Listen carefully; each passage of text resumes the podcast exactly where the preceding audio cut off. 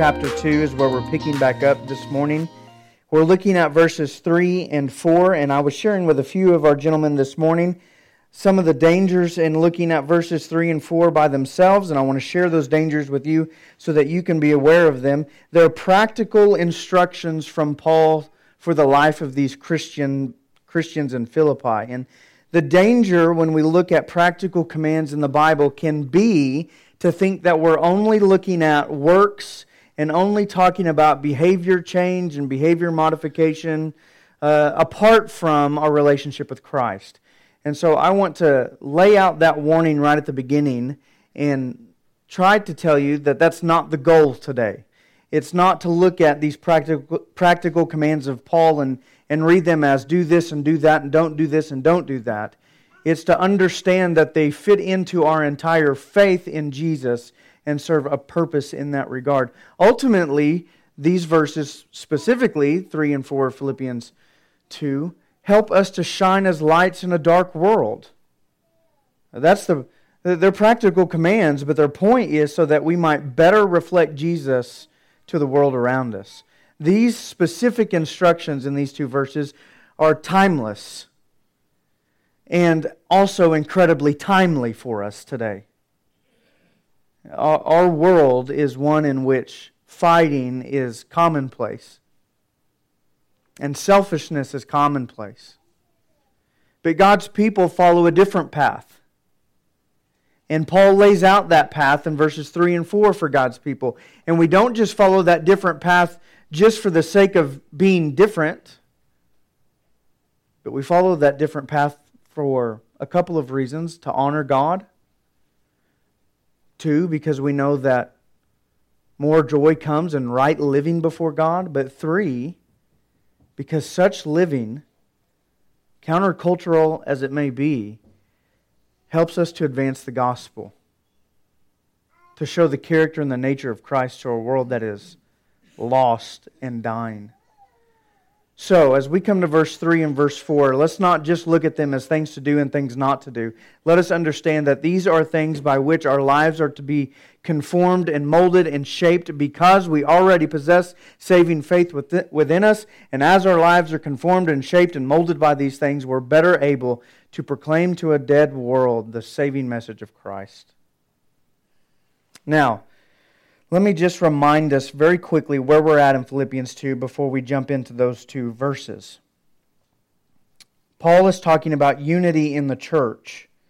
Now, at the end of chapter 1, verses 27 through 30, he's talked about unity in the church in the face of external opposition. Uh, hostilities from the outside world come bearing down upon the church, threatening upon the church, and Paul says your response to that needs to be unity. You need to stick together, stand together, press on together, those sorts of things. As we get into chapter 2, verses 1, 2, well, all the way really to verse 11, Paul's looking at unity in the face of internal pressures and internal conflict within the church. In other words, he's, he's wanting now to talk about our unity in terms of our relationship with each other.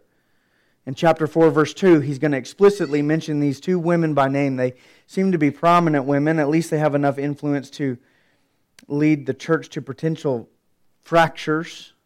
Euodia and Syntyche are their names. They're divided, it's producing division. Paul wants to write in chapter 2 of Philippians to already lay the groundwork to avoid that. Avoid that division that might creep up. And so in verse 1 of chapter 2, he's mentioned four areas that are common, ordinary things for every believer encouragement in Christ, comfort from love, participation in the Spirit, affection, and sympathy. He says, since these things are true, or if there's any trace of them being true in your life, well, they should produce and yield certain results, certain fruit. And that fruit is in verse 2 a supernatural kind of unity with each other. Literally, it's a one souled kind of people. You're a one souled people unified at the very core and depth of who you are. You have the same mind, the same love, the same spirit. You're in full accord with your mission and your beliefs. You're bound together, divinely bound together. Now, it's with that teaching in mind from verses 1 and 2, we come to today with the question of how do we accomplish that one souled unity? What are the steps we are supposed to take? Well, that's verses 3 and 4. The ingredients of unity. Look with me. Let's back up to verse 1, read through verse 5. So, Paul says, if there is any encouragement in Christ, any comfort from love, any participation in the Spirit, any affection and sympathy, complete my joy by being of the same mind, having the same love, being in full accord and of one mind. Do nothing from selfish ambition or conceit but in humility, count others more significant than yourselves. Let each of you look not only to his own interests, but also to the interests of others. Have this mind among yourselves, which is yours in Christ Jesus. These things mentioned in verse 3 and 4 are distinctly Christian characteristics. They're the things that make us Christ like. They are the necessary, required ingredients for unity among the people of God. In fact, verses 5 through 11, Paul's going to lay out a very clear and very profound teaching about the incarnation of our Lord Jesus Christ, his, his coming and living and dwelling upon earth. And he does so all for the purpose of bolstering what he says in verse 3 and 4. These practical imperatives, these practical commands. Now, I've divided them into three things. Two of them come from verse 3, and one comes from verse 4. Three ingredients. The first one in verse 3 is negative, and it's to put away certain fleshly traits within us. Put away certain fleshly traits, rid ourselves of certain attitudes.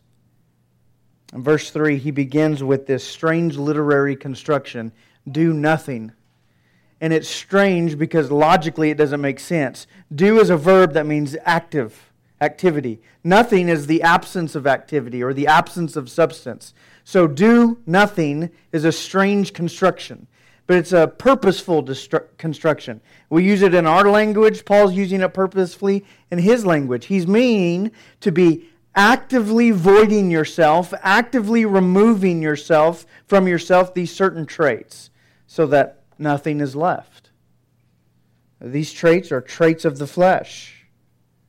And they're good reminders when Paul tells us to do nothing that the Christian faith is one that requires effort to be put forth by believers. Not to earn our salvation, but to be molded by the new impulses of that new faith within our heart. Now, the first fleshly trait Paul mentions to rid ourselves of, to actively reduce to nothing, is selfish ambition. It refers to personal gain or pursuing personal advancement. We find it most succinctly summarized in the worldly motto look out for number one. For Christians, I think it's much more subtle than just outward expressions of pride. I think Christians find selfish ambition most often expressed in quiet motives in the heart motives of personal gain, doing things for personal benefit, thinking of self before anything else. If we were honest with ourselves, I think we would both find and admit that we do things to look good. We say things simply to sound good. We serve others too often to be seen and praised for that, that service. That's selfish ambition.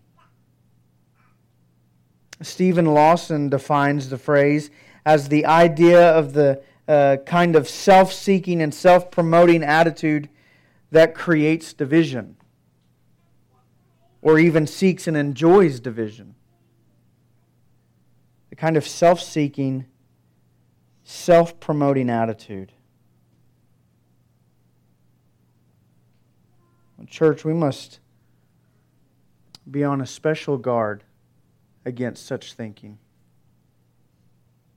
Not only because it's our default sinful nature, but because it's the sermon of secularization being preached to us from the world.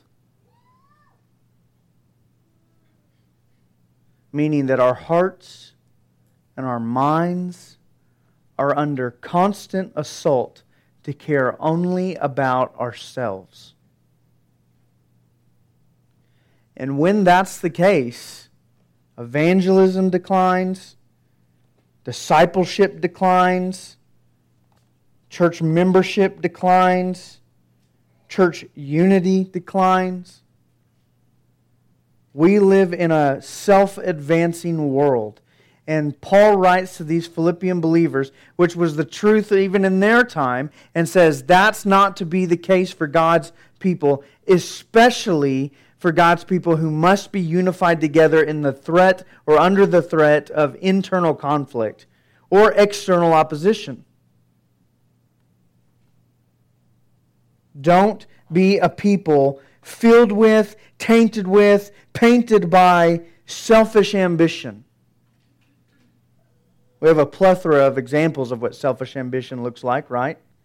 We can look at just about any company in our context and find tears and blood littered all over the place from people who've been disregarded in the name of self advancement. We can look in the family and find families shattered in the home because father or mother or son or daughter were consumed with selfish ambition, friendships lost over selfish achievements, churches have crumbled because her people only cared about themselves and not each other. I will tell you with absolute certainty God will not tolerate such prideful living among his people. Selfish ambition is the antithesis to church unity. It will rob us of all that is meant to be a benefit in Christ's community. And I believe God will sooner remove his spirit from a church than let them play a game of superficial unity. If we are to have God's blessing, if we are to preserve and promote our unity for His glory, if we're to stand together in the face of opposition, if we're to overcome the attacks of the enemy with internal conflict, then, church, we must, every single one of us, lay aside our selfish ambition and do so continually. The second fleshly trait he mentions in verse 3 is conceit. It could literally mean empty or vain glory. It's the sibling of selfish ambition. Often the reason selfish ambition exists. He's telling us that among God's people, there shouldn't be an overriding desire to be people pleasing, pursuing the vainglory of the world. Jesus, in his time, often rebuked the religious leaders for this very issue. Because it wasn't godliness that they were pursuing or the things that lead to godliness. They were pursuing the applaud and praise of humanity, vainglory.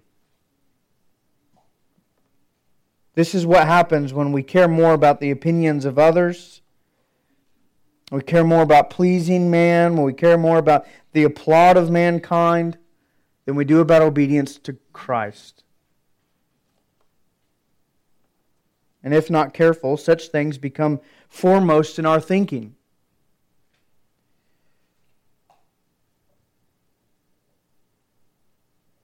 Charles Spurgeon said this about the subject of vainglory. He said, How much is done in the church out of vainglory? How many people dress themselves out of vainglory? The thought is uppermost in their mind How do I look? How many people give to God's causes out of vainglory that they may seem to be generous? How often does a preacher polish his sentences and pick his words that he may be thought to be an able orator and an eloquent preacher? It's all vainglory. It's a wonder that God accepts us in any of our works at all. In fact, he never could if he did not see them washed in the precious blood of Jesus. For in almost everything, from the lowest member up to the most useful minister of Christ, this vainglory will thrust itself in. It is true. We are prone to conceit we're prone to puff up our own reputation and puff up our own status and seek the applaud and the approval and the praise of human beings and live for the approval of human beings. Why are such things so wrong in God's sight? Why is it wrong to be ambitious selfishly? And why is it wrong to pursue the glory of the world? Why would Jesus chide the religious leaders over such things. It's because of a misplaced identity or a misplaced worth of your soul apart from Christ. It's when you think you deserve more than you actually do. We are tempted to be prideful about our worth.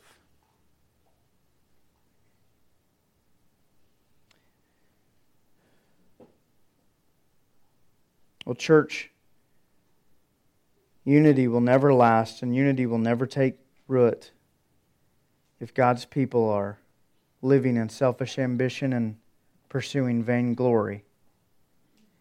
If we're fixed upon ourselves and not upon God.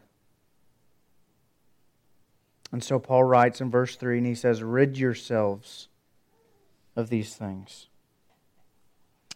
The positive command in verse 3 comes at this transition with the word but, B U T, and it's given to be a firm contrast from the things previously mentioned to the things that are going to be mentioned.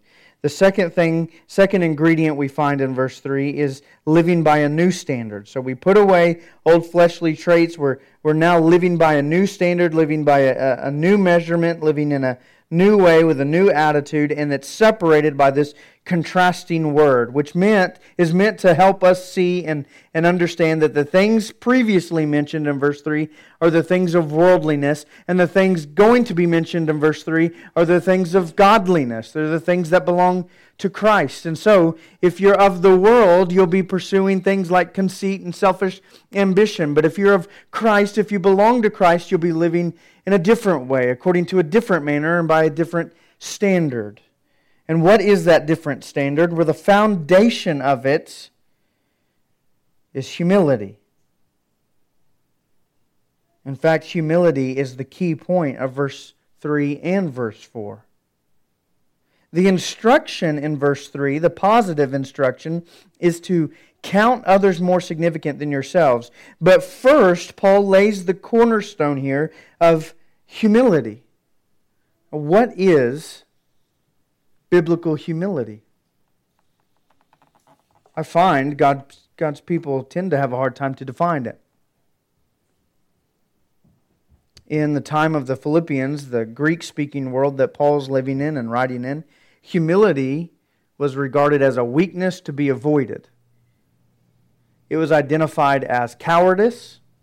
It was identified as being a pushover or being soft.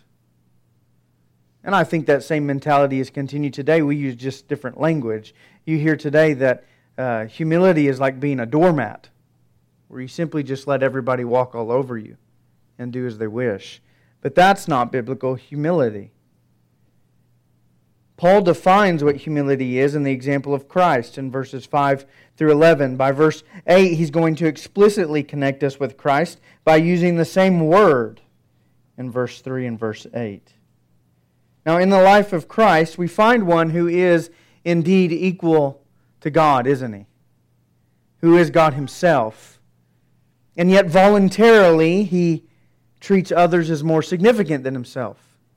Though infinitely more important than any person he encounters, he lays down his own wants, his own desires for the good of others.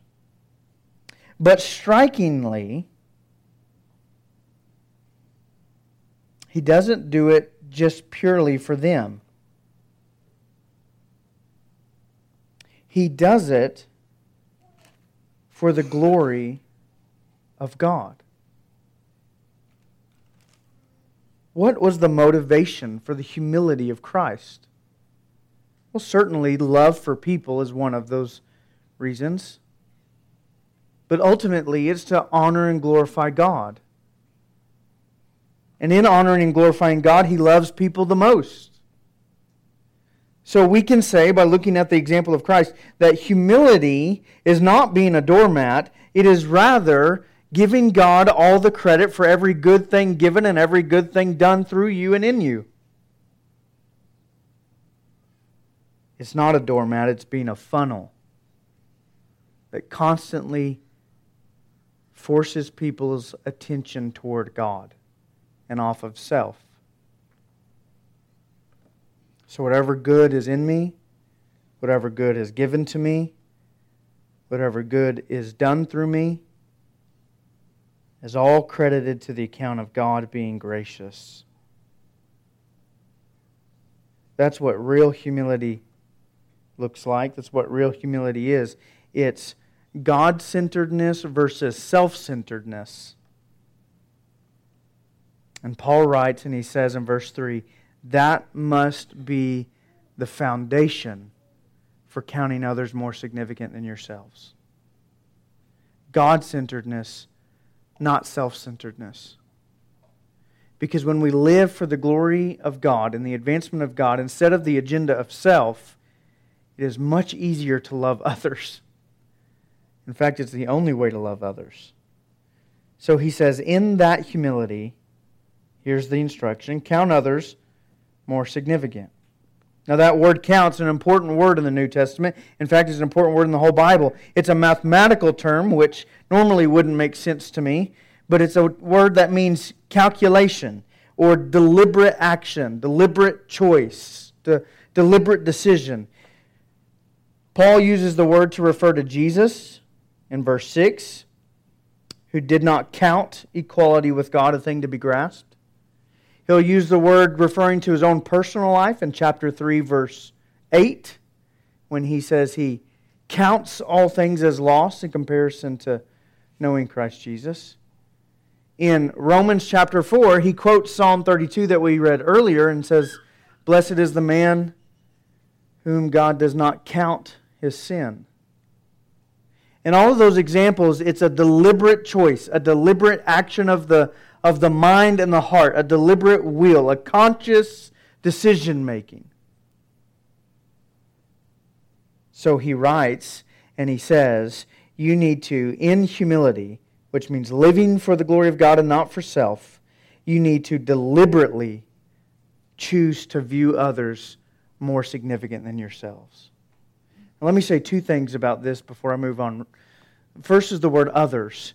In the context, that's a specific word. But in the usage, it's a vague word. And what I mean by that is contextually, the others he's referring to here is the local church, your fellow brothers and sisters in Christ. For the Philippians, it was the Philippian Christians. For us, it's the Christians here that comprise Trinity Baptist Church.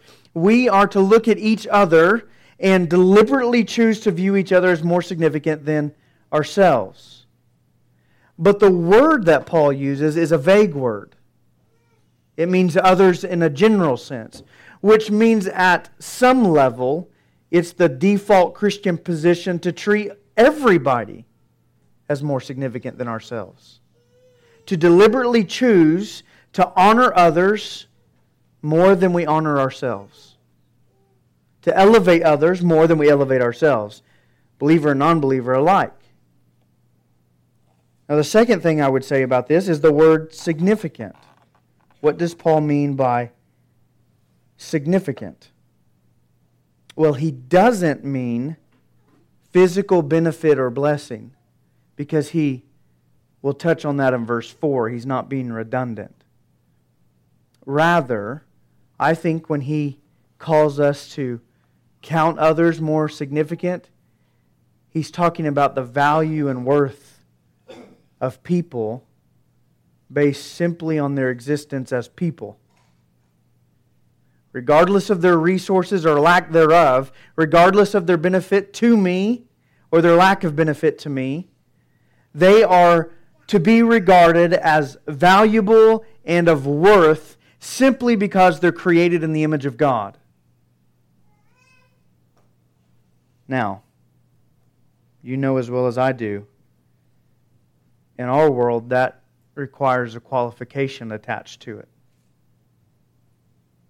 The Christian position, the Christian standard, the reflection of Christ in our lives in this world means we treat every single person with respect, dignity, and love. But in our world, we also have to identify that that does not ever mean we compromise the truth of God's Word or condone sinful behavior or living. And the reason I say that is because our world is one in which acceptance and personal value and personal worth is so desperately craved that it's being espoused at every organization and every corner. It's just simply wrongly defined. Our world wants to be valued. People want to be valued. They want to have worth without absolute truth. Without being told that their lifestyle is wrong. Without being told that their decisions are destructive. But that's not the Christian way. The Christian way is to treat everyone with dignity, respect, and love while also teaching them the truth of the gospel pointing them to Christ, calling them to follow God. Because we know we only have true value and true worth and right relation to God Himself. I think when Paul writes to these Philippian Christians, he's saying, deliberately choose to elevate the value and worth of others over your own value and your worth. Now, yes, everybody's created equal in God. This is an act of humility, though, a voluntary submission, just like Christ. Specifically, again, this comes home to our relationships in the church. You are to look at your brother and your sister in Christ as more significant than yourself. treat them as more significant than yourself. Think about them as more significant than yourself. Pray for them as if they're more significant than yourself. Serve them as if they're more significant than yourself. I'm not sure I can think of right now a more radical way of living. And yet, it's to be ordinary among God's people, commonplace, standard. The question, though, is it true? Is, is, is it true? Are, are you living that way? Do you view your brothers and your sisters as more significant than yourselves? Are you giving your, the, the majority of your thoughts to your brothers and sisters or to self? Again, Mr. Spurgeon says Men do not quarrel when their ambitions have come to an end, when each one is willing to be least, when everyone desires to place his fellows higher than himself. Then there is an end to factions, schisms, and divisions. All pass away.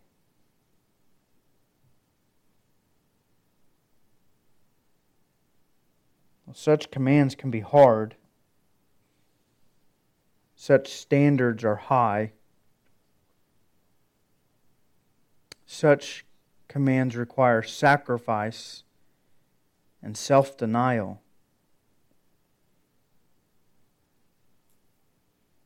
But the fruit of obedience to such commands is the honoring of Christ in our midst, the reflection of Jesus to one another, the building up and encouragement of your brothers and sisters in the faith.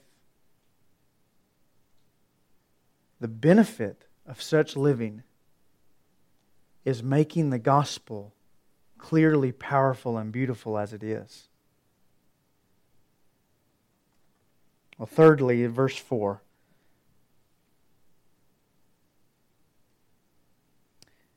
The third ingredient for unity in the church is to have eyes open for others. Paul says, Let each of you, it's written to a corporate, applied individually, let each of you look not only to his own interest, but also to the interest of others. As I said earlier, this deals more with the uh, good or well being or practical resources of a brother or sister. It's the outflow of verse 3. If you're internally counting others more significant, then that internal counting, deliberate decision should express itself in ways such as verse 4. Now, interestingly enough,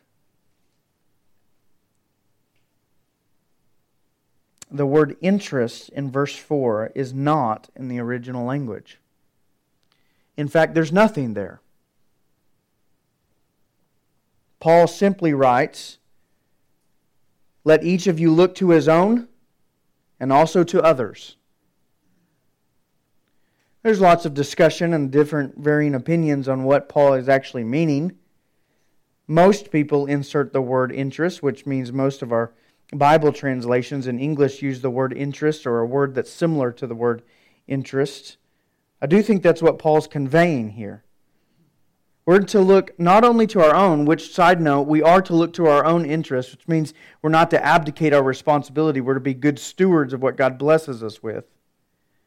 But in a me centered world, we're not looking just at our interest, we're looking out for the interest of each other. Again, that word other is both specific and vague. In one sense, God's people are to be a benevolent people.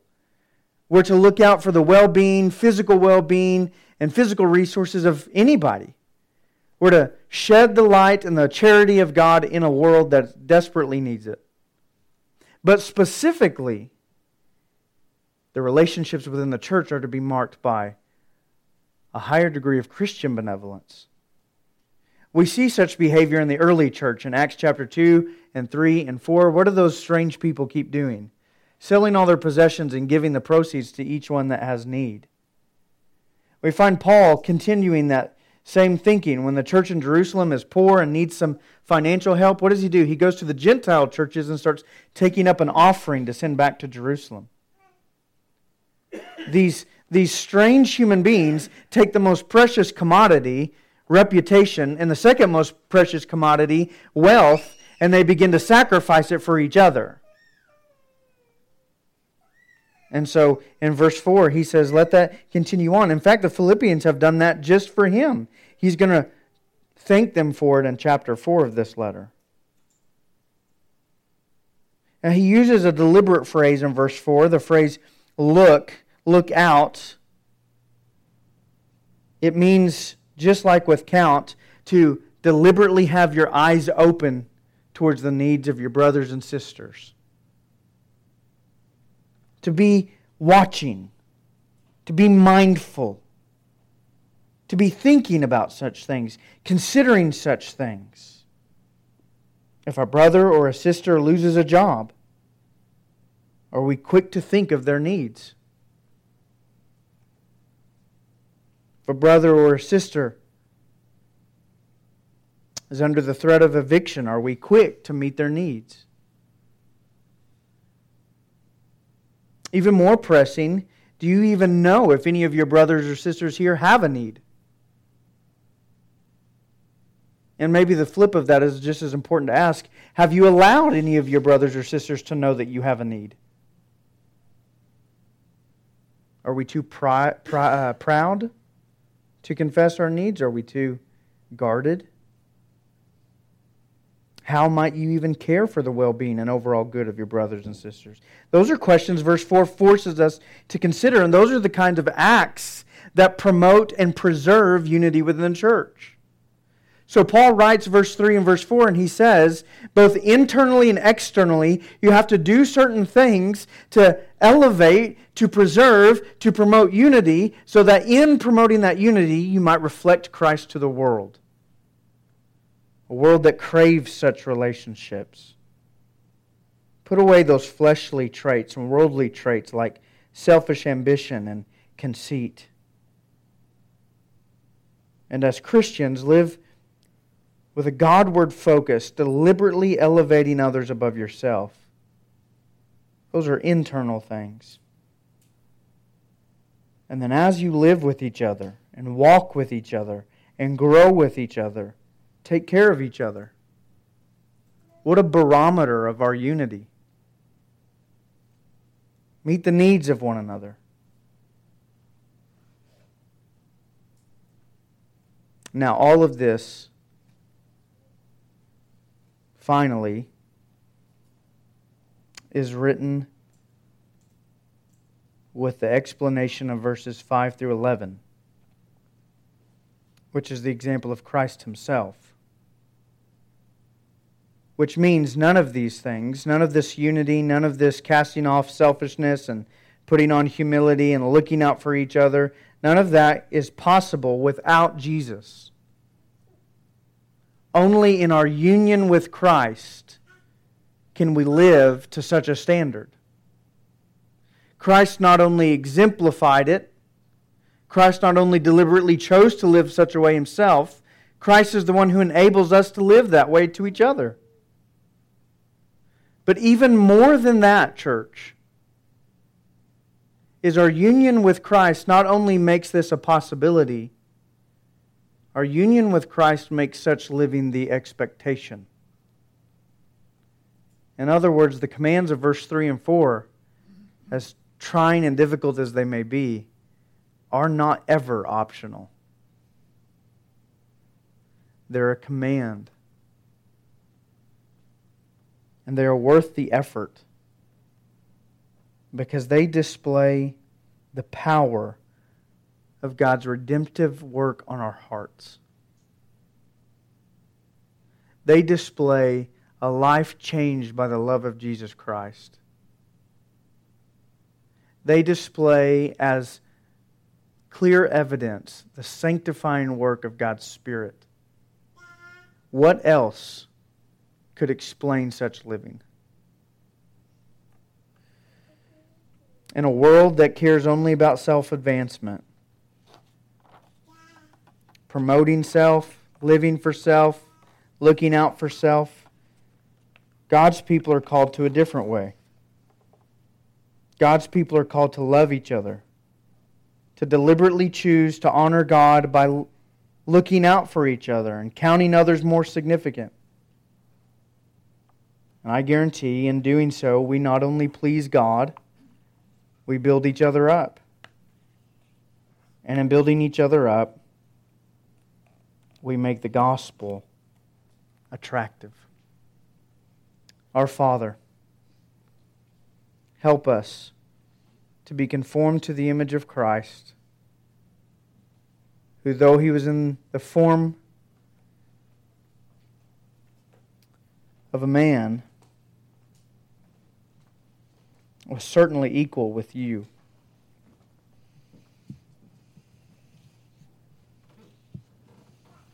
Yet he emptied himself and took on flesh for our salvation and for your glory. Help us, Father, to live like our Savior, to be mindful of each other to be willing to lose an argument,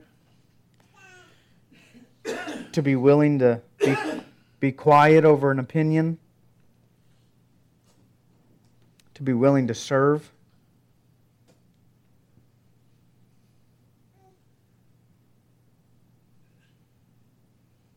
We pray for our unity. That in times of peace and times of hostility, we would be bound together, a one souled people. And we would preserve and promote that unity through living like you. In Jesus' name I pray.